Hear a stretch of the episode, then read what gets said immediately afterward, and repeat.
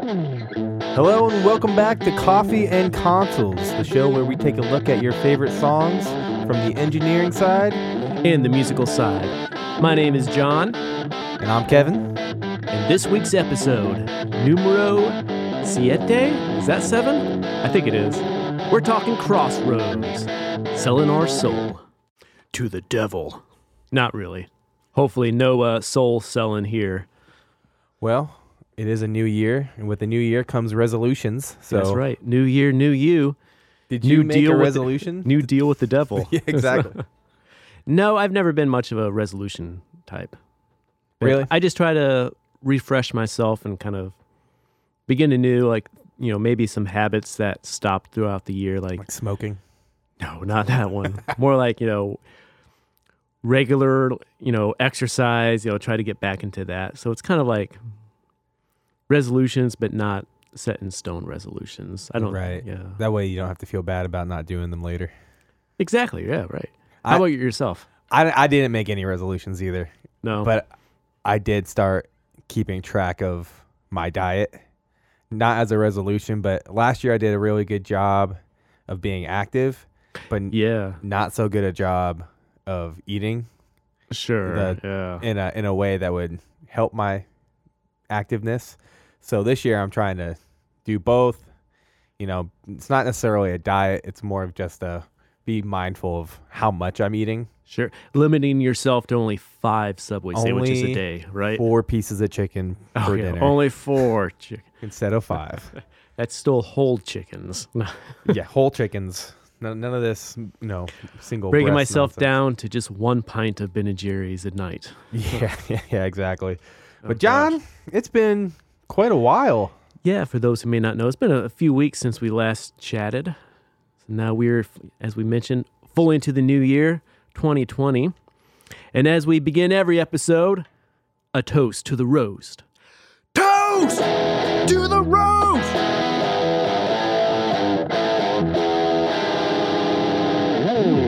I like the I like the little little little Jimi Hendrix S chord. chord at the yeah, end there, there, you go.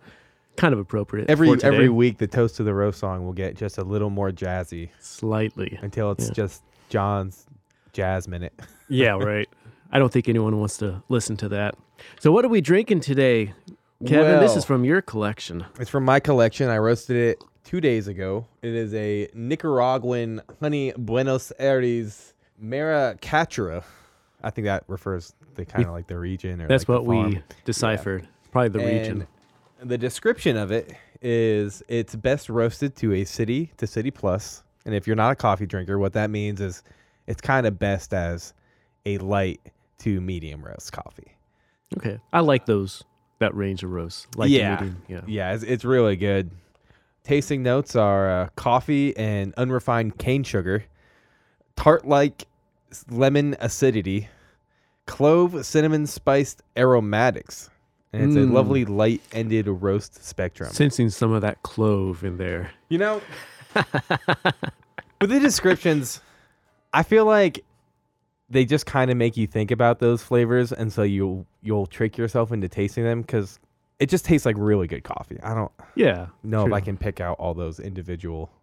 And they say, you know, what seventy percent of your taste is actually from your smell as well. So the aroma is probably a lot of that Mm. I believe too. you were referring to the aromatics. The aromatics. Excuse me. Excuse me.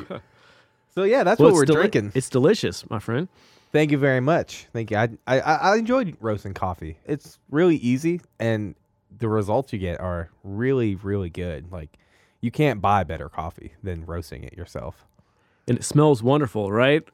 I actually don't mind the smell. it kind of smells like. Have you been over on days that I've I don't, coffee? I don't think so. Not it's yet. it's kind of it's kind of a mix between fresh cut grass and a campfire.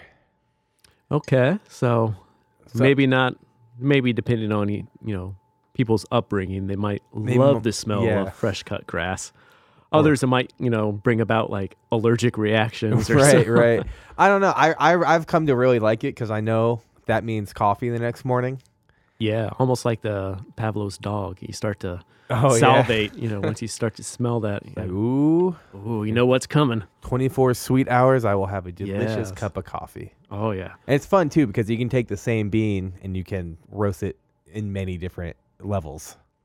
Yeah, I So- imagine that's pretty fun to do. Yeah, it's really interesting because you find that coffee really has a sweet spot, much like guitar amps, Mm, where it's like they're really great between this roast level and that roast level. And then once you get below, above or below the kind of sweet spot, you kind of start losing some of the, the character. mm, yeah, stop singing a little bit. Stop singing. sense. Yeah. I hear you. Well, nice, man. This might be Very the first delicious. proper coffee talk we've had. Yeah, we made ourselves do it. That's right. We've been getting yelled at from really. from our colleagues about the title of the podcast is Coffee and Consoles, and I never hear you talking about coffee or consoles. Our very uh oh coff- coffee friendly audience who's like hardcore coffee drinkers. You know what? If you're listening to this right now, I think you you should go get yourself a cup of coffee, Yeah. a nice fresh brew to start the day, or perhaps you're driving home from work and it'll a nice cup to, to end the day. You know, ironically, I was looking for that sound effect in my sound effect library, and I couldn't find it. I thought for sure I would have it. Well, that's why you have me. Yeah, I can do that for you. Um, we're gonna we're gonna Oh, you need that again? You Yeah. need some more? yeah get it get it again. Beautiful. That will now be our sound effect to accompany Copy- the toast and the yes. roast song. Copy that, my friend, into your library. You have Performed by all John the best Cardone. samples of coffee drinking going on. So what's what's new with you, John? You have a good Christmas? Christmas went pretty well. It was a nice combination of relaxation, staying home for a bit. You know, we had, I think in the previous episode, I mentioned like the in laws were coming over. Mhm. So, The ones that you like. yes, yeah, versus the in laws that we despise. That's yeah. right. No, so we had a good time with them, went out a couple times to eat and such. And then, you know, between Christmas and New Year's is always that weird time period where even for people who have like normal nine to five jobs, hmm half the time they're not even really working. They work like two days out of the Yeah. week. Because uh, my wife, she didn't really take off any days, but she can work from home. And so she- she essentially was just staying home. She's able to work from home Right. Through the computer. So it kind of felt like we were both off.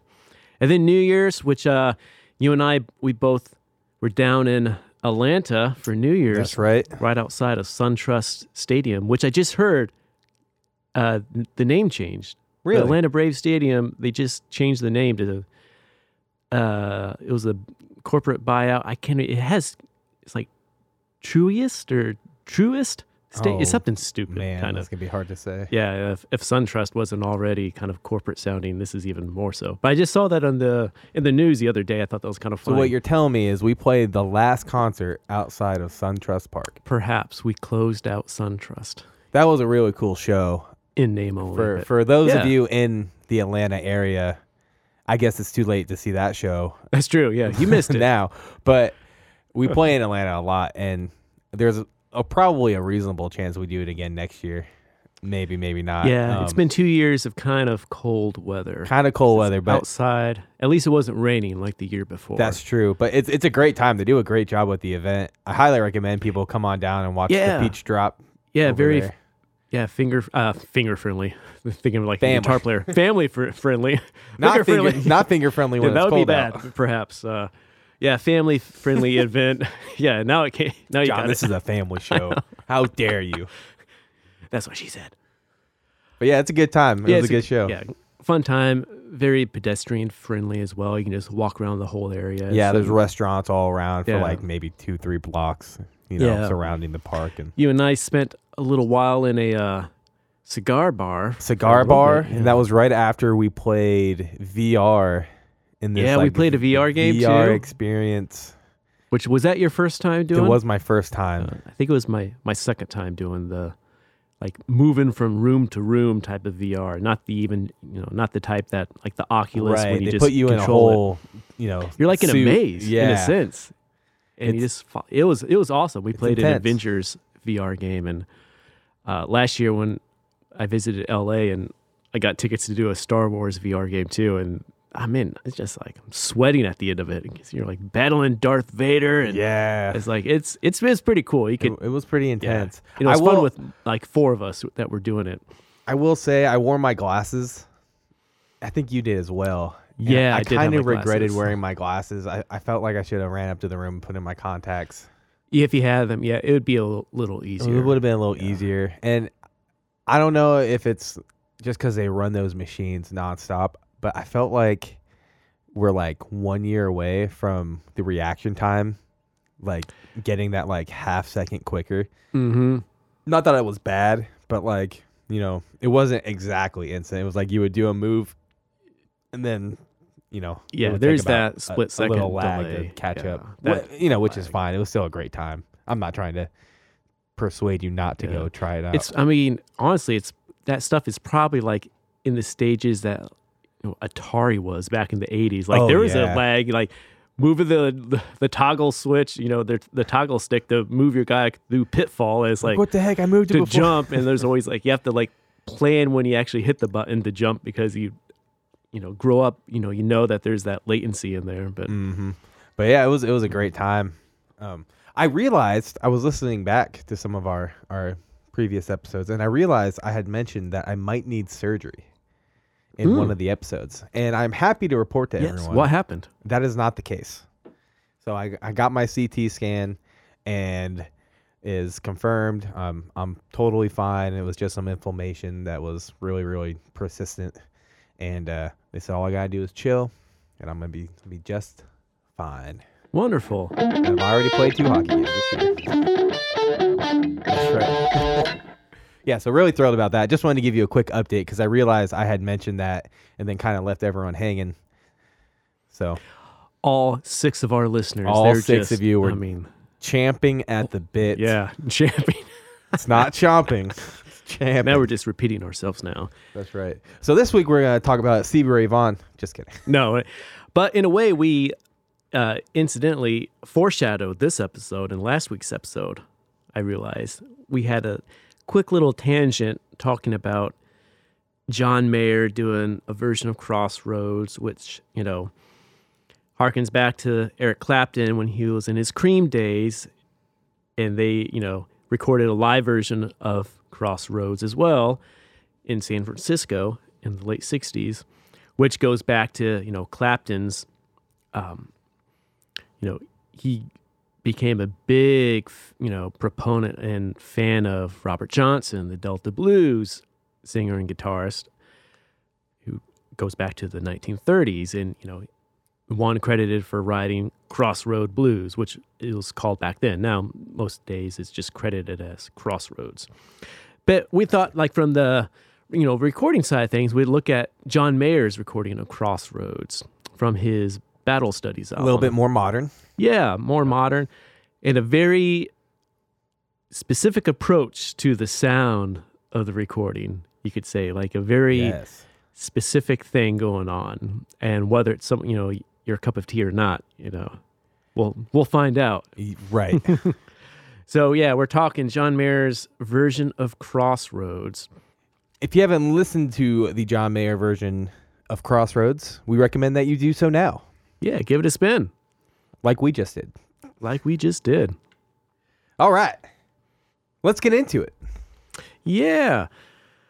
So, this album, Battle Studies, first, like probably most people, they're familiar with the album.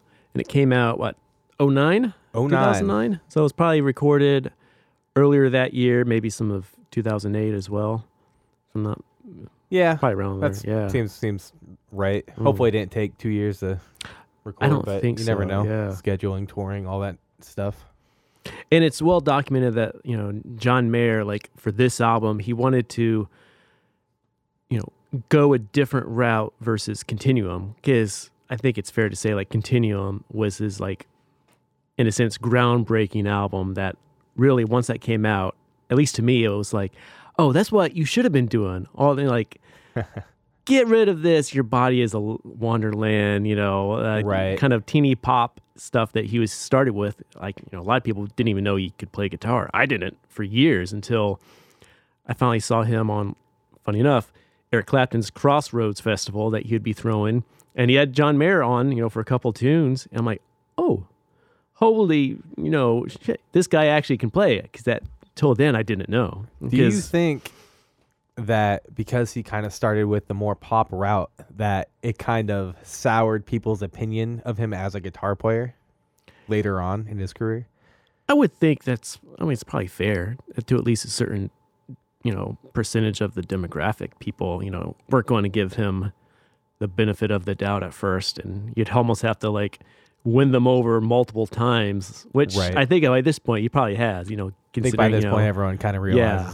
after Continuum, and then you know, Battle Studies, especially his trio stuff when he uh, put out that trio album, which I think was like all live recordings. You know, kind of his homage to you know, Cream and the idea of that power trio of guitar, bass, and drums. trio. Exactly. So, but he realized like you can't just try to do the same thing. You can't emulate the success and the musical, just the musical landscape that was on Continuum. So he just kind of went a different route with Battle Studies. And I thought it'd be fun to like look at Crossroads, which is, I think probably the only. I think it's the only cover on this album. I haven't gone through the track list again to double check, but I think it's the only one. Everything else is original. And you kind of wonder, like, why did he put this? uh How's it fit in the album? Right, Like, why this did he old blues tune? Yeah, an old old blues tune, which by that point would have been about eighty years old. But to be fair, Cream had done it in the '60s, and so he'd probably been familiar with that version. Yeah, most certainly. and you kind of wonder maybe what spurred him to uh, include it, but also like do such a kind of stripped down and specific approach to it to the recording, which we'll you know get into in a little bit here. So before we get into like you know the sounds of this on this record, you know the sounds of the track, we can talk about a little bit about the history of Crossroads, if, Ah. you, if you would like to. The Yeah. song itself by Robert Johnson, and you know how that influenced Clapton and a multitude of others. So oh, he has the notes. Here we go. I found these notes that I typed up for a class about from like eight to ten years ago. Yeah, I was gonna say that looks really official, John. Here Yes. I am with some chicken scratch on a pad of paper. John has a whole typed out two pages, Yeah. double space, funny- looking great. when my wife saw this on the counter, she's like, I hope this wasn't a paper that you turned in. I'm like, no, it's just like notes, like a, a layout of uh, for a presentation that I gave on Robert Johnson and the influence of Robert Johnson. She was like, oh, that's much better because I was going to say this is a horribly written paper because there's just you know, It seems as if your thoughts have no connection to one another. yeah, yeah, it's just like three word sentences and you know everything like that. So Robert Johnson, from what we know, and when I was researching this back, you know, eight, ten years ago, it seemed to be like as best that we could find. But he was born in 1911 in Hazlehurst, Mississippi. Mississippi. Yeah, and then he passed away in 1938, also in Mississippi in Greenwood. So that puts him right at that magical age of 27, Ah, which he, I, I think he, he's the first one to, you know, die at that, you know, almost uh, cursed age of 27 that many, many other, uh, you know, well-known musicians have sadly, you know, passed away at that year. That kind of that whole 27 curse thing. I think kind of started with him being 27. see.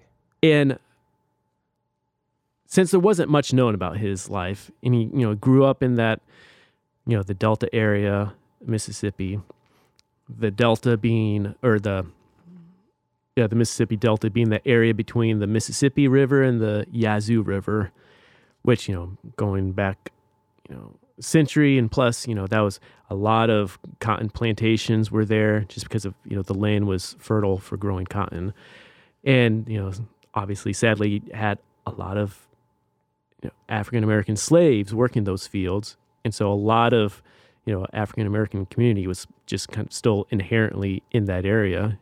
And so you, perhaps, you know, it kind of spurs on the whole, that Delta blues emergence that came about. Like, because a lot of these kids were still growing up in the area, still dirt poor, essentially, and you know they find a guitar and just start to sing about the you know troubles of life. Right. Well, and they're not, I mean, they're only about 50, 70 years removed from slavery itself. So it's, Yeah, as it's as possible that the they, they know people who were once slaves. Oh, especially yeah, those who were born in the early 1900s. Yeah, definitely, probably they're, and essentially in some ways they practically are outside of you know, you know, besides the name itself, you know, it, with you know crop sharing and everything else. Um, but yeah, yeah, the parents or grandmothers were, pro- they probably knew them, you know, that they were Right. slaves, but not to get down that rabbit hole because we are definitely not as well versed or. Uh, We are not Experts qualified on, uh, to talk about, that sort of know, stuff. But since there wasn't much known about him, you know, there's these myths that have occurred, you know, with Ah. Robert Johnson. You the, know, way, the the way any good legend. exactly, you know, the the first one totally being that he sold his soul to the devil for his guitar skills. And of Mhm. course, you know, that's a traditional story that even goes back centuries, like the whole Faust, you know, the you know, like a scientist who sold his soul to Mephisto or sold his eternity, the idea of eternity, sold his future to be able to have a more happy present. That whole idea of like, I'm going to give up my, you know, future, my eternity when I die. You know, you can have my soul then, but for the rest of my life, I want to be happy, or you know, I want Uh-huh. something that, some desire that I want right now. So that's you know, it's that's been a traditional tale in cultures for centuries. So it's not surprising that kind of gets thrown at him, especially since he died young. Um, I, I believe this one story goes that he was poisoned to death by a jealous husband when Johnson was found flirting with his wife at a dance. Uh oh. Yes. And uh, the husband was actually like the juke joint owner that they were at. Oh. So So he probably hired Johnson to play. yeah, could have been. And he was flirting with his, you know, wife. And I can't. I don't know for sure if that's 100 percent true or one of those maybe parts of it are true in a sense. Um, but there are actual, at least when I last looked up this, there are three possible grave sites in Mississippi dedicated to Robert Johnson. Really? And I don't think people know exactly which one is which, Well, maybe- which one may- is the real one. All three of them have Yeah. Robert Johnson. Period. Yeah. How jealous was he? No kidding. and but he only so he's known as you know one of the founders of you know Delta Blues, and he, you know he wrote such songs as Crossroads, which we'll, you know we're talking about, and also like Sweet Home Chicago, another popular one- one. It's a great song. Yeah. So he only in the 1936 and 1937 is when he recorded. And He only recorded one time, right? Yeah, um, it might have been. It was two sessions. Two sessions. Yeah, one okay. was in San Antonio, the other was in Dallas, and he only recorded 29 different songs. Um, 41, It's pretty good for two sessions. not too bad. Yeah, not too bad. So 29 different songs, um, and then he did a lot of alternate take of a lot of them. So basically, there are only 41 recordings of Robert Johnson total. wow. And you know, back when CDs were a thing, you, could- you would find I think it was Columbia put out like the complete Robert Johnson recordings on two CDs, um, and you can find it on Spotify or I think it's mostly available everywhere. At least one of the takes, if not the you know Right. second alternate takes too. And there was some speculation that the those original recordings were sped up by about twenty percent because I was listening back you know, Crossroads would, would be an example. The recording of Robert Johnson, the guitar is almost tuned up a half step, not tuned down, but tuned up a half step. Oh. So he's might be playing an open A chord, but it's sounding B flat, so a half step higher. But everyone, you know, probably at least since Clapton, they play the song in A, like being able to use open A. So I don't know if maybe perhaps that since it's not fully in tune, it's almost in tune. It's in that, you know, microtonal range of not quite being there that maybe people felt like the originals got sped up. Whether by accident or who, I don't know. It could it could also Yeah. just be the case that the piano he tuned to in the studio was Exactly. Just yeah. a little or if there attitude. was even a piano. If- Right. I think one of them was he literally was in a hotel room and they brought the equipment in and recorded them. Yeah, that's you. Um, you would never actually definitively be able to say unless you had a first-hand, you know, account Yeah. of I was the guy who spit up the recordings. Mm-hmm. You know, Yeah. I guess that'll that just lives on in the mythology of the of the songs. It just adds to it, yeah. And so then you have to try to picture yourself being like a young British lad growing up post World War II. Happy time. Happy time, yeah. Um, and you're you know it's probably the mid, early to mid fifties or so, maybe into the late fifties or so. And you know most of the music being played, especially over in England, is kind of this like, kind of poppy stuff, maybe kind of crooner esque stuff. What was there, very was a- there was like a specific name I thought for this. well. There was um, another. There was a kind of a uh, a folk style that became Right. popular in the fifties and especially in England called skiffle. Is that what you're thinking yeah, of? I think so. Yeah, I think I think Lennon started playing. yeah. The it's yeah the Beatles like most of the the original Beatles before they became the Beatles and when they're you know in the you know what we would call maybe junior high or middle school and high school they played in skiffle bands Skiffle which band. you know you'd have a washboard and a one string bass if I'm not mistaken and it's like you can only assume I mean Sounds like a really bad yeah I game. I know. I haven't actually listened to like skiffle music, so I don't even know if they even like change chords. It's just, it's basically very bare bones, like kind of what we'd call like just like folk music in a sense, like very um, early folk music. So besides that, you know, there wasn't much else, especially like anything that would um, feature the guitar prevalently outside of maybe some big band recordings or so or jazz Yeah, well, and even then, Yeah. you know, they were still kind of grappling with the whole feedback problem of the electric Yeah. guitar, so it kind of makes sense. You couldn't really get the instrument loud enough to No, be a feature no. anyway. And especially for electric guitar, that Yeah, was if you're barely just starting to be a thing. yeah. And so if you, you know, picture yourself like a 12 year old, maybe 10, 12, 14 year old, early teenager, and you're, you know, going into the, the music stores and you just find these like American import records of these like African American blues players that were being sent. And you listen to it and it probably sounded like you're listening to something from outer space almost, like a completely different world. Like that doesn't sound like anything else that you're hearing on the, the radio at the time and such a like a in its own way a bare bones um, you know might just be voice and guitar but the guitar is jangly and it's like the voice is growling and there's a lot of substance un- underneath everything that Right. even as a like, teenager you probably wouldn't even quite grasp it it just sounds like this person's like pouring their heart out you know sing, singing their heart out um, giving everything they have and like this kind of crazy like shuffle beat on the guitars going on. And that's probably how you know robert johnson and some of the other delta blues musicians kind of a, appeared to those like you know british you know young kids who like you know grab them and like oh this is really cool. And so you know they're influenced by it so they kind of want to try to make it their own. That's what you know they use a lot of those records to learn the guitar. You know they'd come out you know that along with some of the other kind of twangy cowboy artists who were out there back in the day. So, you know, became very influential. So, Crossroads probably becomes most well known in Robert Johnson as, you know, the namesake to it through Eric Clapton. He's probably the one that kind of brought it through the mainstream. And, you know, Keith Richards of the Stones and some of those other British rock stars, they got popular. They yeah, would- but Keith Richards wasn't God. You know? yeah, no, that's true. Yeah, yeah. Clapton's God, as the old saying, as the old uh, story goes. So back in, uh, so Cream became huge. For those who may not realize, when Clapton had some success before Cream, but him, Ginger Baker, and um, Jack Bruce. Jack Bruce, just the three of them, and they was just that had. the first power trio?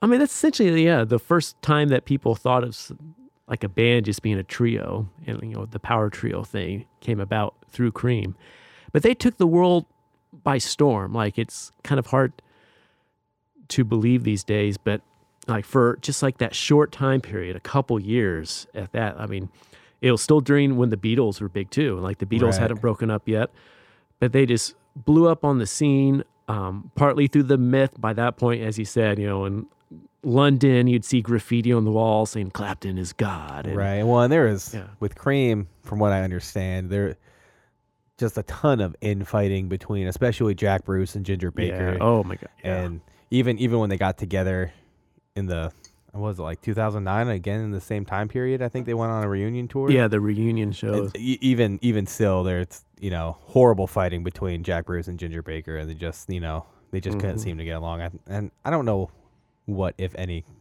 Clapton added to kind of the fire. Well, he was probably mostly Come on, guys, high or drunk uh, during a lot of that too, because yeah, he was already in his own world. Probably, getting into probably maybe didn't even Yeah. really have a uh, quite a grasp of how much you know dislike had developed between the two. That's all speculation. We don't really know, but but yeah, just interesting. and you know different things with you know um uh jack bruce would sing a lot too like you know and clapton would sing so they were both kind of quasi dual lead singers you Right, know, but um, Clapton didn't like to sing. he didn't like he to sing his as much yeah he, he he really disliked his own voice, which is astounding to me because he's such a great singer. yeah like, especially a- in as he aged i mean it definitely matured and developed to a, a good singing voice um, but that recording by cream of them playing crossroads comes from march in 1968 at the winterland ballroom in san francisco and if i'm not mistaken the story goes that clapton wasn't a fan of this recording of their performance Really? yeah, which is crazy because I mean, we started to talk about this the other day. Like, how many uh, live recordings of a song are out there where that live recording is what people reference when they say, "Yeah, Cream's version of Crossroads." There's no studio version. Right. Yeah. There's not many. Of that There's really not. No. Um, and I was trying to think. Funny enough, you know, another Clapton one that comes to mind would be, you know, his um, "Tears in Heaven." But you could argue that that kind was of. It was a very small crowd Yeah, MTV thing. It was all mic'd up the way Yeah. you would kind of do it in a studio. It was meant to be captured It was like meant it was to a- be uh, captured. in the studio, I mean, even though could, it's technically a live recording. yeah, but and you could also argue that like, well, if you record it live, then you meant, meant to capture it. But, Yes. but there's a difference. There's Yeah. there's a big difference between just a live recording and we're going to put on a concert for Yeah. a recording.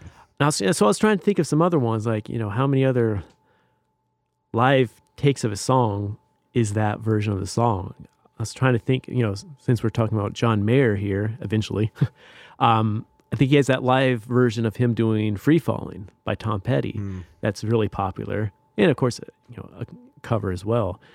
I think there's another one too that was in the back of my mind. I, I I, would- guess uh, Nirvana as well, but their unplugged Yeah, album. There's several tracks off that, especially his uh, you know, his take on "Where Did You Sleep Last Night," also called "In the Pines," which is an old kind of blues folk song as well. That's kind of known for, and it's but it's a similar thing. It was meant to be captured live, but yeah. enough planning went ahead to you know, so it was a good capturing live. It wasn't just like a Let's get the board recording. yeah. Never sounds good. I think you could probably generalize and say that there are a lot of songs in the blues genre, kind of done like you know BB King and you Mhm. know Albert, the, you know all the all the blues guys, where a lot of their live versions are almost better than the studio versions. Yeah, because they let loose. Yeah, you let loose the the crowds into it or so like just the sound when you're on stage you know, drums are banging you know the yeah. bass is rumbling and There there are several singing. versions of like Yeah. Thrill Is Gone that are live that I like more than the studio version. He also plays it in a different key. He usually plays it up, interestingly. BB he King plays does. it up live Yeah, he'll play Oh, it that's- up like a half step. that's usually it's usually the opposite I know it's usually the opposite, but you know you'll hear I don't people know. sing songs in a lower key Now, live now, now someone's gonna find the Mhm. time he played it a half step lower, and then Yeah, you're gonna right. email it to us. Maybe it just depends on how the guitar is tuned that day Right, I don't- yeah. I don't think BB really. He didn't. He, it didn't. He he wasn't very particular in almost anything except for his guitar. He was very Yeah. particular about Lucille, but you know Oh, he was like amps. There were several interviews. Was, Oh, just use whatever they had at the time. You know. Yeah, yeah, I, I, Which I can believe that. a little similar to, you know, kind of discovering, you know, music in the '50s in in England. You just, you can only find and listen to what what is there at the time. Yeah, that's true. Uh, yeah, whatever's there, he's kind of you eat up, you know, what's given to you in a sense. So that live recording of Crossroads then by Cream um, becomes almost like a historical take on that tune, and people reference it. Um, but yeah, I was thinking, I was about to say is like the funny thing is like Clapton wasn't a fan of that performance, though. Um, he thinks that they uh, they have a little hiccup during the middle of one of his solos, and I'm Uh-huh. pretty sure I know what he's referring to, but it's actually like my favorite part of the record, Really? uh, of the recording. Funny how that works. Um, yeah, the you know the drums start to do this uh, kind of like a syncopated thing that goes right at you know it matches up with a clap, and He goes up to a really high bend, and they're matching. But it you know it, there is that little shake in time, but it doesn't go out of time or anything like that. But it just sounds really cool. It's probably like one of the reasons why it ended up being on their um, you know they put it on a double album um, back at that time. You know, it was one of the few live recordings they put on a studio album. But yeah, and I guess at the very, very end of that record, you can hear someone say something to the fact, something, about you know Eric Clapton, and then you hear like a kerfuffle. You know. So apparently he was never a fan of that live recording of Crossroads, which I find amusing that, you know, we can be our own worst critic oh yeah, all the time. absolutely. So Clapton then brings us to John Mayer, and John Mayer is, it's you know, he, it's been known that you know he's a huge Clapton fan. Even in the liner notes to Continuum, which we are referencing a little earlier, in the liner notes it basically says, "And thank you to Eric Clapton for not minding that I you know stole all your licks" or some, something to that effect. so I always thought that was kind of funny. And when you listen to Continuum, and you really hear the Clapton influence especially a lot of his solos and some of his like harmonized solos that he does, like lead lines that he's harmonizing, kind of very Clapton esque in a sense. And the tones there, that strat sound. So then he wants to go in another direction for battle studies. And so that brings us to his version of Crossroads. And he references, you know, the Cream's version with the kind of the main riff, which is something that Cla- Clapton came up with. That that little thing, that little mm-hmm. doodad. That's not really at all found in the Robert Johnson recording. You know, Robert's not doing that. He's just going.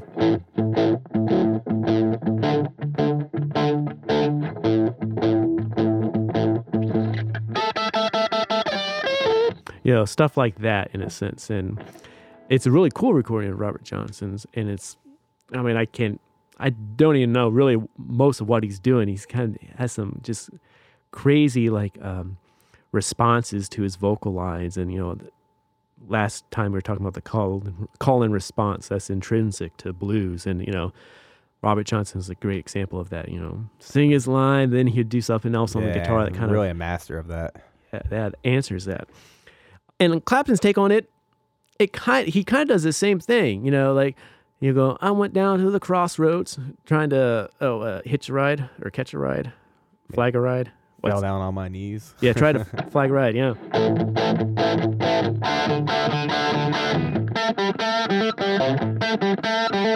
Down to the crossroads, try to flag a ride.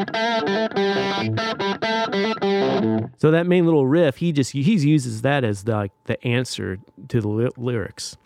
Um, so it fits well. And um, John Mayer kind of continues that riff. You know, he does that on the recording, although he starts to do it more throughout the whole 12 bar blues progression.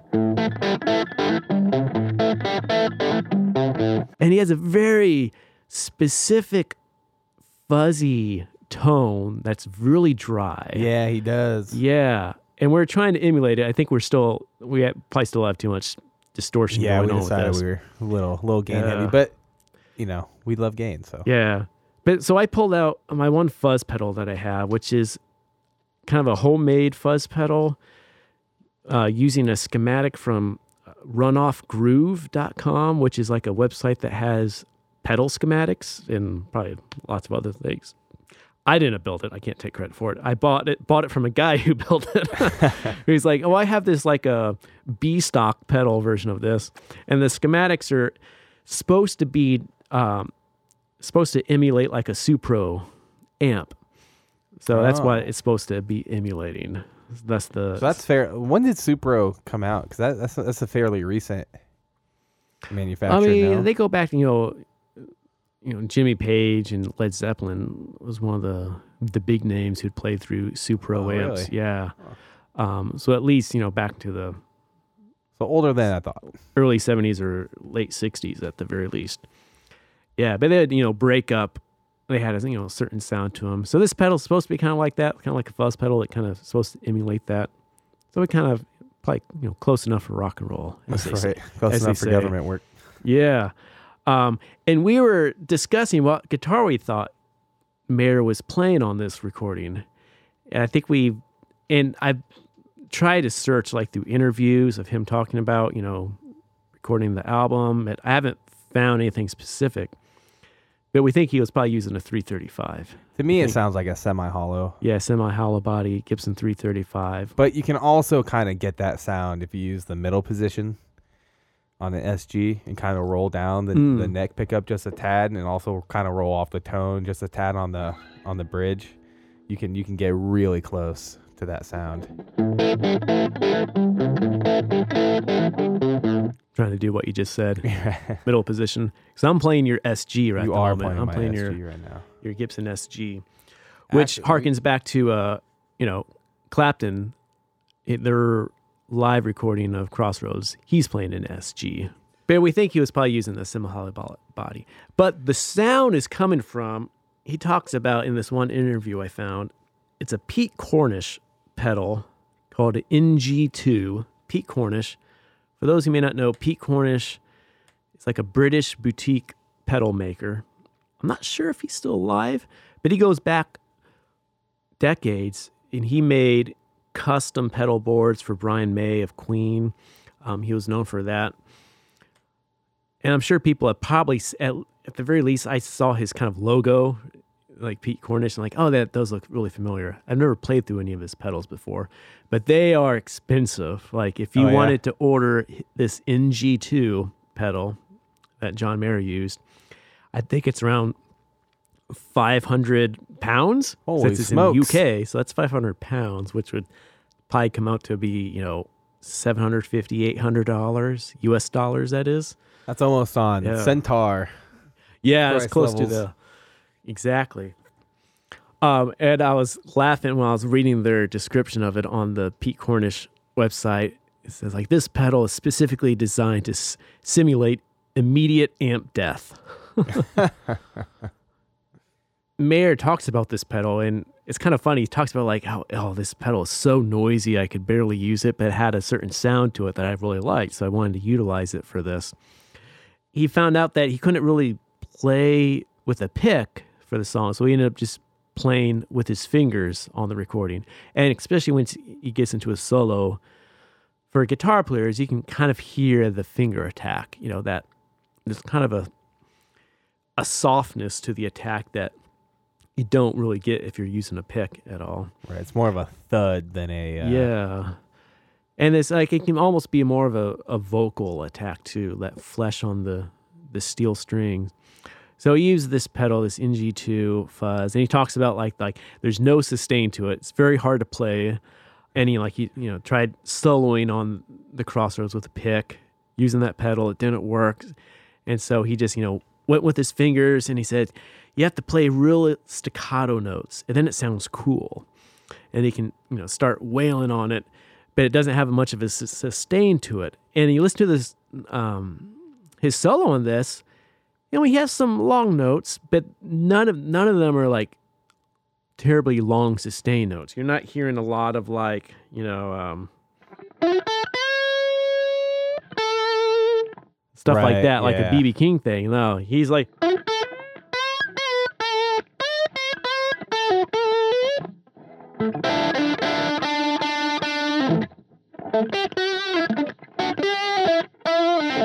You know, that kind of almost like almost a herky jerkiness to it, like a almost sounds nervous, like he. But it sounds really cool though with that. Mm. Almost like you can picture his hand trembling trying to play it. In a sense, it almost sounds like it sounds like this like scream, not not a scream, but kind of like a wail going on, like he's in pain almost. It sounds like the guitar's in pain, trying to, but it has just like a cool tone, and you know, it's a pretty dry recording if you want to get into the the sound of this song. Yeah, well, We just have drums, bass, guitar, and then surprisingly, like the vocal harmonies he's going going like on. a harmony line throughout the whole song. And I think for my money, if if you're not a fan of this cover, I think that's the thing that probably makes you dislike it a little bit because it is a little bit different if you're coming from the cream version to the Yes. Mayer version. It's okay that it's slowed down. Like that doesn't bother me so Yeah. much, but the it's the dual harmony throughout the entire song that kind of throws you for a loop. But I'll say once you kind of get used to it and kind of get over it and kind of you know realize that this is not the cream version of Crossroads, Mhm. it has its own qualities that make it really cool. You know? Yeah, I think I'd agree. It, it, I think the as we were talking earlier about the thing that you know, I mean, people who don't give John Mayer credit. I think it might come down to whether you really like the tone of his voice and how he sings. Sure. And on this one, you get like you know three or four tracks of him harmonizing to himself because I think it's all him on the Probably harmony. I don't, I don't yeah. think there's any like guest singers or anything like that. Um, so yeah, it it because it starts off it's like very to me it just sounds like it's very dry, almost like an in the box sort of a sound. That you know the guitar riff doesn't have much sustain as he talked about. It's it's very kind of fuzzy. And you're mentioning earlier when we listened to it, like the drums and the the bass guitar, they just blend together. That you uh, there's not really like a bass line at all. It's all the guitar kind of leads it as far as the riff concerned. The bass is there, but it's just kind of like this like bubbly undercurrent that's We- going this on. this really speaks to the genius of Manny Marroquin, who is the mix Yeah. engineer. I was going to say, who is that? By the way, this album did win Best Engineered in 2010. Nice. Um, so everyone agrees it sounds great. But if you were to solo out the bass, at least if I was to solo out the bass, I wouldn't go, now that is a phenomenal bass sound. I'd be like, oh, it's kind of frumpy and like there's not too much definition and like it sounds okay, but you know, it's not. Now, in my mind, what I think of this is a Grammy award winning bass sound. But the way it blends in with the the song and the and the kick drum especially, it's absolutely perfect. And yeah, you like it? oh yeah, it's it's one of the it's one of the key things about mixing a song. It was like it was like man, he pulled up the track and was like, okay, that's interesting, whatever, and then was like, I don't need to I don't need to mess with this. This already sounds great. It's already it already needs it already sounds what it needs to sound like Mhm. and it almost takes more wisdom and experience to not mess with something than it does to be like, oh, this this needs work. yeah, you know? that's the biggest mistake. Probably the inexperienced people, like whether you're it's a the biggest musician mistake of experienced. yeah, you know. Engineer is that whole we'll, like we'll call creators because everyone does it. Sure, that's true. Like that, I being able to say no, that's enough. Or even if something starts off like like that's how it should be, and you just leave it at that and move on well, to this is good, but how much better can I make it? yeah, It's a yeah. really easy pitfall to, to go down into because you know you just end up wasting time and money and all sorts of things. But And most of the time, you end up something working your worse. way worse, or you end up working your way back to where you started. Yeah, I can't tell And you then how you tell many yourself, times "Oh, I've better." just deactivated plugins and been like, I don't know what I was doing here. I need to Yeah. just go back. yep. But yeah, I, I think I think that really speaks to how great a mix it is. Just that one little detail, and it almost you almost wouldn't even notice it. It's just one of those things that's just so perfect that you can't imagine it any other way. You know? hmm And it almost like style wise, it's almost like a hip hop song. Like how the drums sound and the bass sound, it makes you think of it's like it's a hip hop, not you know, it's fairly simple hip hop beat, but it's, you know, it's not really a, rock and in a sense. It's not like a rock and roll thing. especially for the time. Yeah, it's not a blues thing, although it's a blues song. It's a 12 bar blues form, quasi. We'll talk about the, the ending of that form in a little bit, but you know how the snare snaps and right. like it just it sounds like a hip hop beat. Like to Yeah, me. and I, I was mentioning before specifically about the snare how there's really almost no bottom end to the snare. yeah. And I was saying again, you would you would almost never keep a snare like that if it was say a drum solo where the drums were being featured. You like that the snare would be way too thin compared to the the kick drum and it would be all out of balance spectrally. But again, when when you go back within the context of the song and, and what's happening, it's perfect, you know? Like it's it's really amazing to me like how he took a collection of sounds that were good, not in my opinion, you know, I don't know if any sound on here is like unattainable to like a normal, you know, person who knows what they're doing, Mhm. you know. But like the way he blended them all together and, and got everything to work with each other, it makes brings them all to that next level. it's like the whole like some of the parts, you know. Uh, exactly. Yeah. Yeah. exactly. It's like it's almost like the oil in a car, right? It's like yeah, it has like a good engine and like a good exhaust or whatever, but like none of that stuff is gonna work with each other without the oil. And so yeah. I don't know. It just it's it's a really really great mix. You sit down and listen to it critically, and like you you start to realize he he meaning Manny Marroquin was able to carve out space for each individual instrument. However, each individual instrument also supports everything else, Yeah, yeah, they're all and that's so hard to do. blending together really well. Yeah, so I wanted to take a little bit of time and kind of do a multi-part discussion about mixing. Let's do it. Mixing is my favorite part of the recording process. You have tracking. Well, I guess before tracking, you have pre-production and you know actually getting the songs in order, and then you have tracking. Then you have mixing and mastering, and then you know production and off to retail. And I love mixing. It's no secret. It's what I like to do. It's what I prefer to do. Tracking is fine. You know, I don't mind it, but I have the most fun when I'm sitting in my studio, kind of making the track its best version of itself. Sure. And I think one of the most challenging things when you first start mixing is where in the heck do I start? Where do you start? Yes. Well, first, I have a plugin, and it all it is is a VU meter, which is volume units. It's an old style meter that you would find on you know old pieces of gear and you know consoles, and just kind of it's a reference point. That's all it Hmm. is.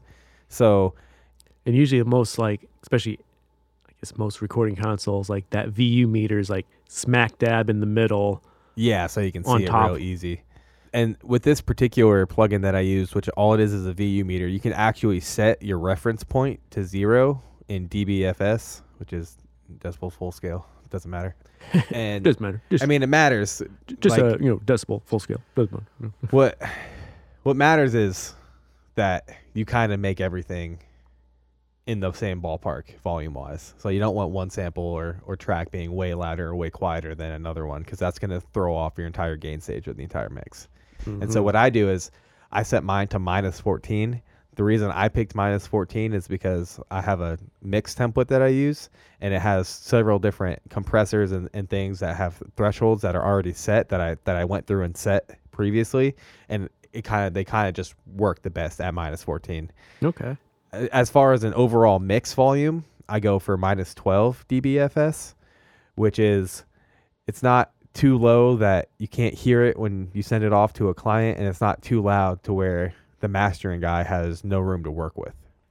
Because then in the mastering stage they probably boost it more. they'll boost then. it. They'll Yeah. boost it between, you know, a, a folk song or maybe bluegrass will be kind of around minus ten, minus nine, and then when you get into into pop, we're talking like minus eight to minus six, and then you know you have Death Magnetic from Metallica, which is like you know plus eight. Is that really? No, that's No, a I was joke. gonna- yeah, but, yeah, it no. only goes to zero. I No, think, yeah. but, um, Like, like you can go past zero? no, it's it's loud. It's real loud. Yeah. Um, but yeah, so I so I start off by going through every individual track and making sure it's hitting right around that minus 14 level. And then after I do that, I organize all my tracks. Anything, you know, group all the percussion together, all the drums, bass, guitars, uh, string instruments. You know, basically every instrument has a category, and they all get grouped Mhm. together. They all get color coded. Which, in case you're wondering, because I know you are, drums to me Do you have your own color they're green. system? Ah. Bass is purple because I, you know, I think it's funky. Yeah. Electric guitars are red, but there's a there's a little Because we're asterisk. red hot. No, the more the more gain on the guitar, the more red it is. Yeah, I like that. So if it's if it's an acoustic guitar, then it's like a really light red, and if it's like a really angry guitar, that's a really deep angry red. nice. Piano and string instruments are different shades of yellow and gold. Vocals are lead vocals are blue and background vocals are a light blue. And then effects are orange. And then occasionally you have something random that you have to decide, but it really helps. It really helps when you're looking at your mix, trying to figure out what you need to do to kind of have everything. Because you're what you're doing is you're taking all these tracks and you're bringing them down into manageable groups of things you can work with and not get overwhelmed. Yeah, you have to have a system. Oh, it's it's absolutely pivotal. This is the most Yeah. important part of a mix is is just getting everything ready to rock so you can go about your business and not be confronted with a hundred different decisions that is taking up your brain power when you could be using it on you know what's a what's the best reverb or you know Mhm. something like that. So it's yeah. and So at this point, everything is minus fourteen. Everything is color coded, organized, grouped, and then I just listen to the song because A uh, you know, everything should be Yeah. relatively yeah. it should it should be a if the tracking engineer did his job everything at nominal should be some semblance of a mix yeah. right so you just listen listen to what you're being given. literally Yeah. just listen to it don't do anything don't don't start diving in don't start because Don't just start with the the bass drum. and- exactly at, uh, this, at this point everyone's gonna go well it's time to work on the bass drum the ba- you need to work Yeah, on the ba- you know it's time for the drums and no you don't stop Mhm. put put your put your you know hands down, hit the space bar, sit back, take a notepad, and listen to the song. Mhm. And while you're listening to the song, what you need to determine is what is making this mix the the thing that makes me like the song. You know, what's what's essentially what in this song is special? What's unique? Is it the vocal? Maybe it is. It probably is. Maybe it's not though. Maybe like I was saying in Crossroads, maybe it's the way that bass and kick drum kind of interact with each other. Yeah. You know, maybe it's the guitar solo. Maybe he has an awesome guitar solo in there that is like really the best part of the song. And once you determine that, maybe listen to it once, leave your studio, go out, have a glass of water, maybe, you know, maybe even take a break, go go on lunch and come back an hour Yeah. later.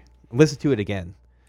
Take try- a trip to Ireland. Take a Uh, trip to Ireland. Yeah, go on vacation somewhere. You know what I say? Come back a week later. I love the sound a deadline makes as it whizzes by your Yes. your ears. And then come back and listen to it again. And then at that point you should have a pretty good idea what is making this song great. And then start there. Whatever it is. I don't care if it's just the acoustic guitar. I don't care if it's maybe it is the drums. Maybe you know, it could be anything. But that's what you need to start with because it's my experience and my belief that whatever you start with is going to be the biggest, most, you know, rockin' sounding thing of the entire track. So if you start on that kick drum and you spend three hours on the kick drum, well, the kick drum's going to sound great. But then if your vocals are lacking, that's not a way to to you know meet the expectations of your client who happens to be the singer, right? Most often is the case. Yeah. It might be great if your client is the guy who played drums and he sent it off to you. Maybe he's really happy with the mix. Which is funny. You mentioned that sometimes you can tell like like who uh mixed this or and like oh they're a drummer. Like, Right. The drums seem to be 7,000 decibels louder than everything else. yeah. So this takes a lot of practice because sometimes you're wrong about what you think makes a song great, but it's true. Yeah.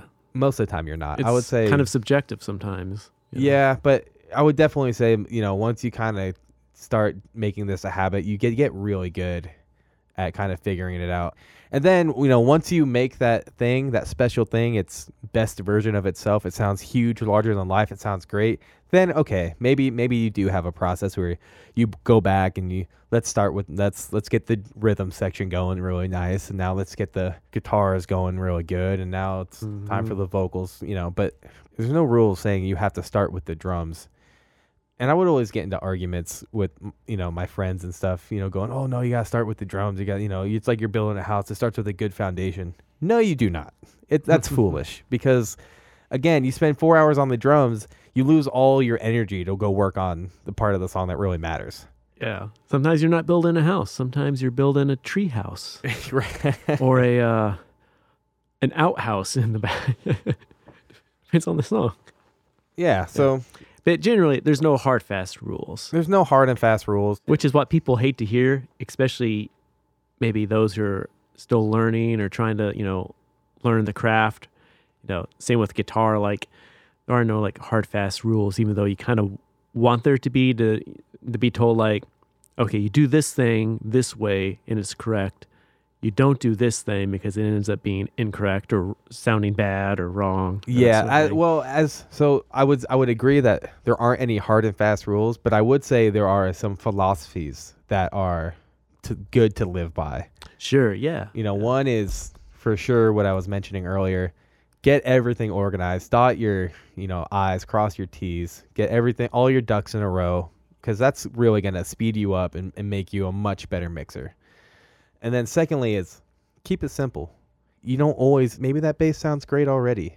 If you go through the song and you pump up everything else and now all of a sudden you you know the bass is kind of lacking a little bit, okay, maybe maybe pump up the bass just a little bit or go back and maybe unpump some of the things you kind of worked on before. I mean, You know, maybe you're doing too much again. You know, just keep it simple. Yeah.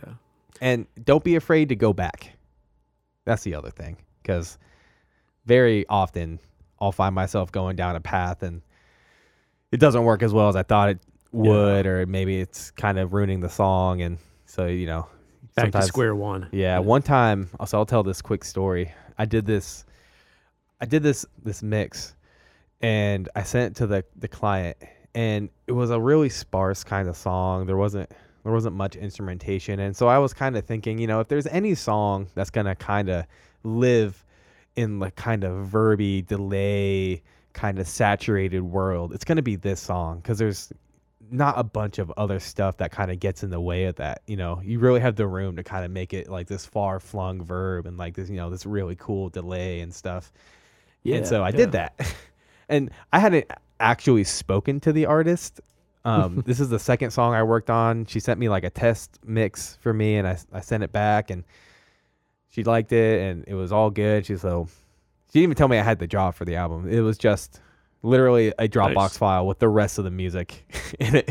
So I was like, all right, I guess I have the job. Yeah, and so yeah. I'm doing the second song, and I was like, cool, yeah, I'm gonna do this really creative thing, and I'm gonna, you know, make it all like verbed out, and they'll do all these like delays and like you know side mm-hmm. chaining, and it's gonna be really sweet. I can't wait. She's gonna love it.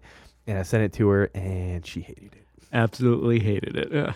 she actually told like I was like, well, because we were doing this over text. I was like, why don't you give me a call? Let's let's actually have a chat about this because we haven't really chatted too much, and I kind of yeah. and sometimes it takes yeah, just kind of knowing if especially if you're working with a client like knowing what they like. It was the know, first time I worked with this, this yeah. artist, and so you know it was like I, I need to know what you want. And so she yeah. was like, you know, I thought you were the guy, but like, you know, from this mix, maybe not. I, I kind of want you to start all over again.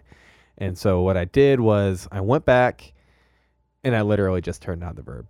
Mm-hmm. and that was the mix I made it on the album because I because I knew from her from her explanation of why she didn't like it, I kind of knew that it wasn't the mix itself that was so terrible. It it was just that it wasn't as natural sounding. It kind of sounded like a more produced version of what sure. she wanted. Yeah. And so I was like, all right, go back, remove the production tricks. And so yeah. if I if I was all prideful and you know was like, no, this is awesome. Would have fought for that verb. Yeah, you know, I would have wouldn't have gotten to do the rest of the album. So don't be afraid to go back and just. Yeah, because some people, it's kind of funny. Like, I've had this issue in the past with you know, whether in original bands or working with whoever songwriters or so. Like, people really want to be creative, but they have like a comfort zone, a bubble that they want to stay in. And if you go outside that, like, well, you know, maybe this song you have, you know, whatever it might be, crazy reverb or like, you know, reverse delay going on. No, no, we like, can't do that. No, no, not that. Yeah. Or Yeah. what if we have, you know, 20 tracks of guitar? Like, no, that's too much. It's supposed to be a stripped down thing, you know, Yeah. whatever it might be. You know, people can't get to that other side. And sometimes that's good. Other times, you know, they need to be kind of pushed along. There's a give know. and take. Yeah. for sure and and sometimes as a mix engineer sometimes it's not you're you're not privy to all the band dynamics necessarily so there could be underlying band issues and like interpersonal relationship issues that affect your job you know for instance if the bass player's girlfriend didn't get to sing background vocals on this song and now he's mad at the other band members he he hates the song I mean, you know as a mix engineer there's nothing you can do to It sounds like uh, sounds like Fleetwood Mac actually. right, right, right, you know so you know so there's there's stuff like that you have to kind of have a thick skin and just kind of Yeah. decipher what you know people are trying to get out of the mix Yeah. and i kind of feel if you just make that song its best version of your of, it, of itself don't don't try to make it i'm so good at mixing i can i can transform this song into a grammy winner stop Sure, yeah. just stop That can't be your goal. that can't on- be your goal you just have to say this is the song we have and i'm going to make it its best version Yeah. And as you're saying, like, you know, just like listening to the tune at first, you know, there's a lot to be said, like knowing what you're being given at first. Like, you know, on this record for Crossroads, besides John Mayer, you have Steve Jordan on drums and Pino Palladino on bass, which is just like, that's probably one of the best rhythm sections you could ask for these days. Pino on bass and Steve on drums, like super tight. As you're saying, you know, and they're probably going to be specific enough to like the type of sound that they want to get. And I always want like w- wonder, especially with this recording, how much of it came just from the offset of you know the tracking stage, like yeah that snare sound, I the will kind say- of like the the bass thing, especially the the pedal thing. You know, on the guitars, you're talking about like sometimes the wrong answer is right. You know, when by itself it sounds awful. Like he even talks about like I would never use this pedal for anything else outside of this one song for this specific thing.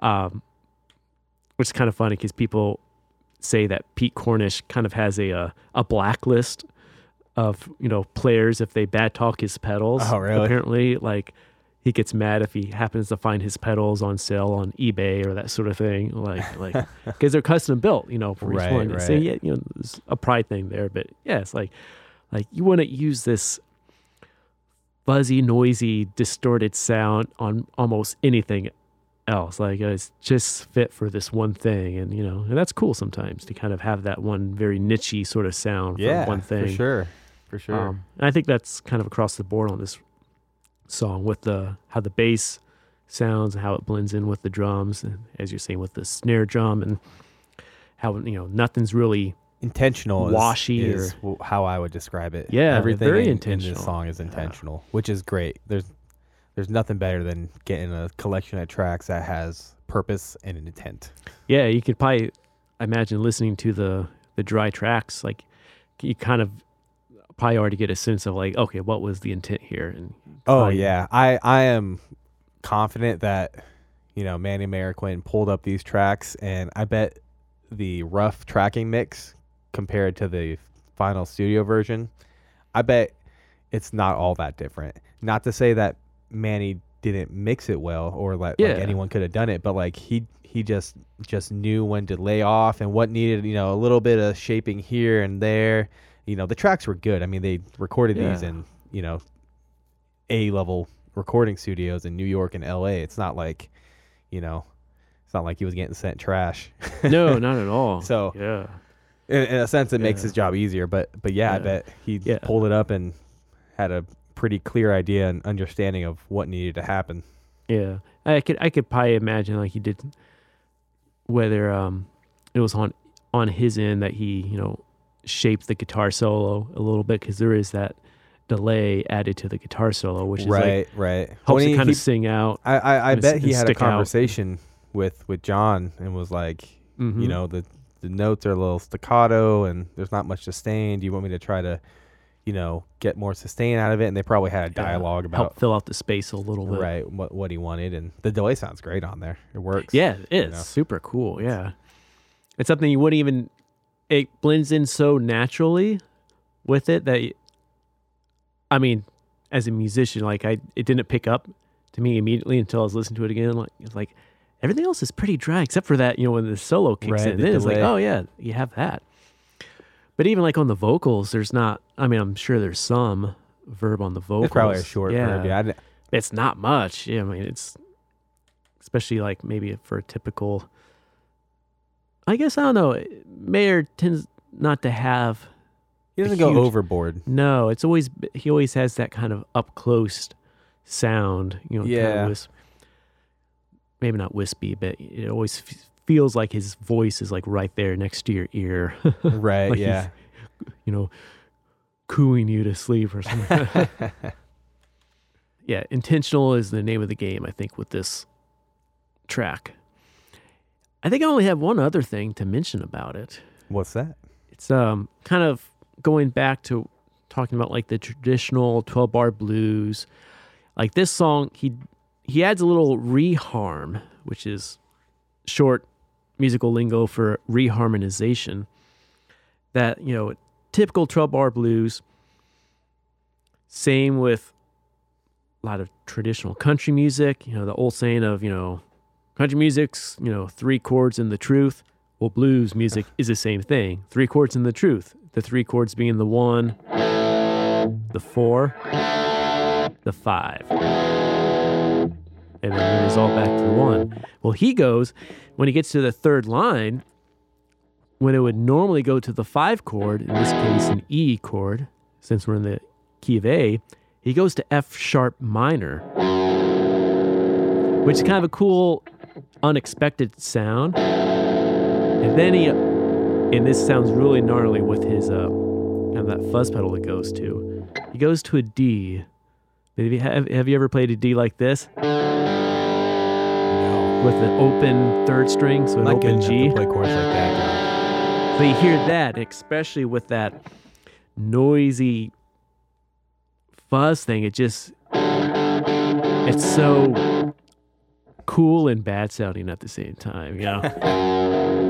It kind it's kind of like what you were talking about when we spoke about octaves. yeah, you kind yeah. of has those notes real close together and kind of Yeah, makes the- it more dissonant. Exactly. Yeah, especially in the lower registers, the more dissonant those uh, close knit notes can come across as. Yeah. Yeah, so that's kind of a nifty little change he does. Like he never actually plays an E chord in this tune, even though it's following a 12 bar blues. We never actually hear the five chord in a sense. And I think that kind of gives it a slight modern twist to it in a sense because, you know, if, traditional blues, same with traditional country music, and they share a lot of roots. You have that, you know, just those three major chords in the key, the one, four, and the five. And, you know, all the way, you know, any Johnny Cash records, like those, you know, Folsom Prison Blues, blues is in, in the name, it's still following those same, that same kind of harmonic structure to the point of, you know, if you play with older players who only know enough to get by, and if they're supposed to play a song that has like a minor chord in it, like oh. Yeah, they, half the time they don't play it or they skip it or they replace it with the major chord or they're like, well, I don't know that minor chord. Oh, they were just a half Yeah. step off, right? Yeah. Um, but you know, you wouldn't normally hear a minor chord in a 12 bar blues, but here you do. And it, it fits. It sounds pretty cool though. Yeah, it's pretty sweet. Yeah, it's, it's pretty sweet. The last thing I thought was kind of interesting, Cream's version of Crossroads is Clapton actually throws in a verse from another Robert Johnson tune, Traveling Riverside Blues. And it's the uh, verse that Clapton sings. It's like going to Rosedale, Yep, Malk- yeah. uh, uh, the rider by your side, uh, the Rosedale verse, basically. So that's coming from, not originally from Crossroads, but uh, tr- Traveling Riverside Blues, another Robert Johnson original. So just a little, little uh, trivia tidbit there. Yeah, a if little you wanted to. A little uh, change up there in the, the lyrics, almost similar to "Come Together." Very. Oh kinda, yeah. kind of the Chuck Berry homage in that song. Yes. Yeah. That we were talking about. Seems like seems like it might have been a, a pretty common thing to do for for bands back in the that day that era. Well, then especially when no internet, and half the time you just have to go by memory, Yeah, or unless if you happen to have like you know the liner notes with your LP handy, you know, most time you just went by memory. Like, yeah, what are the words to that song? You know, is um, makes you think of the movie from last year, uh, Yesterday. Did you happen to see that? I didn't see it. I didn't see little- it. It was kind of it was it was it was a good movie. It's cute, but it's you know the whole idea of like the Beatles never existed, but the one guy remembers them, Oh man, and he's actually a singer songwriter too, so he can sing and he can play guitar.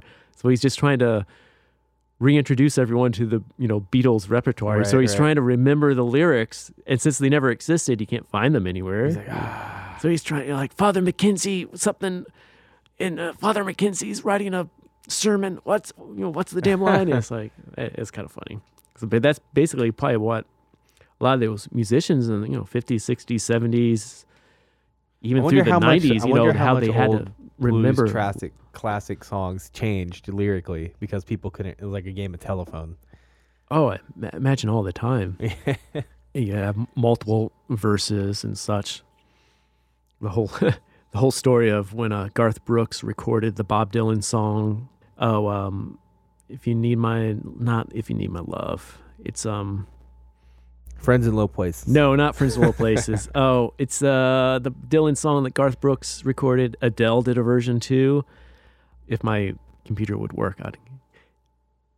Those who probably know the song I'm talking about, but you know, Garth talked about back then he was trying to learn the lyrics for it when he was recording it, and the lyrics weren't in any of the liner notes of you know Dylan's recording, and so he's just trying to learn from the Dylan recording. And uh, by that point, he's kind of you know swallowing his words and he's like he's like like what was that word again? Is like trying to learn the lyrics to re-record it. If you need my love, is that what it's called? I, I honestly have no Yeah. idea. um, it's a beautiful tune, recorded several times. But, but anyway, yeah, I imagine that's you know whether it was intentional or not, throwing in a verse from another song. I have to believe it probably was intentional. But I think I think that's all we have on on Crossroads. I think so. I think we uh, met the devil at the crossroads and uh, sold our soul for this podcast. Hopefully so. We hope you enjoyed this week's episode. I believe we will have another episode coming out shortly after this one, kind of make up for the New Year's lull that we had. And yeah, we're glad you guys are here with us. We're uh, going to continue the show throughout the year. Yeah, If you have any comments or suggestions, you can reach us at. consoles and crossroads at gmail.com. I don't think that was it. What? You said you Oh, said consoles and crossroads. Uh, I was uh, distracted to make you feel my love or make you feel my love. That's the song I was Ah, trying to think of. ah. Make you feel my love. That The Garth Yeah. Brooks, Bob Yeah. Dylan cover. yeah. Coffee and consoles at gmail.com. Shoot us an email with any suggestions or feedback. Suggestions, Love feedback. you. Uh, if you have an email, perhaps we'll start reading any we get on the air to kind of do a little mailbag. If you have any Definitely. engineering specific questions for me or or John, or if you have any music questions, yeah, we'd love to hear from you. We're uh, eagerly awaiting our first. yes. Or else we'll, we'll just make up some emails That's and true. read them. Yes. Joe Walsh, no relation, says you guys are so hot. You have the sexiest voices.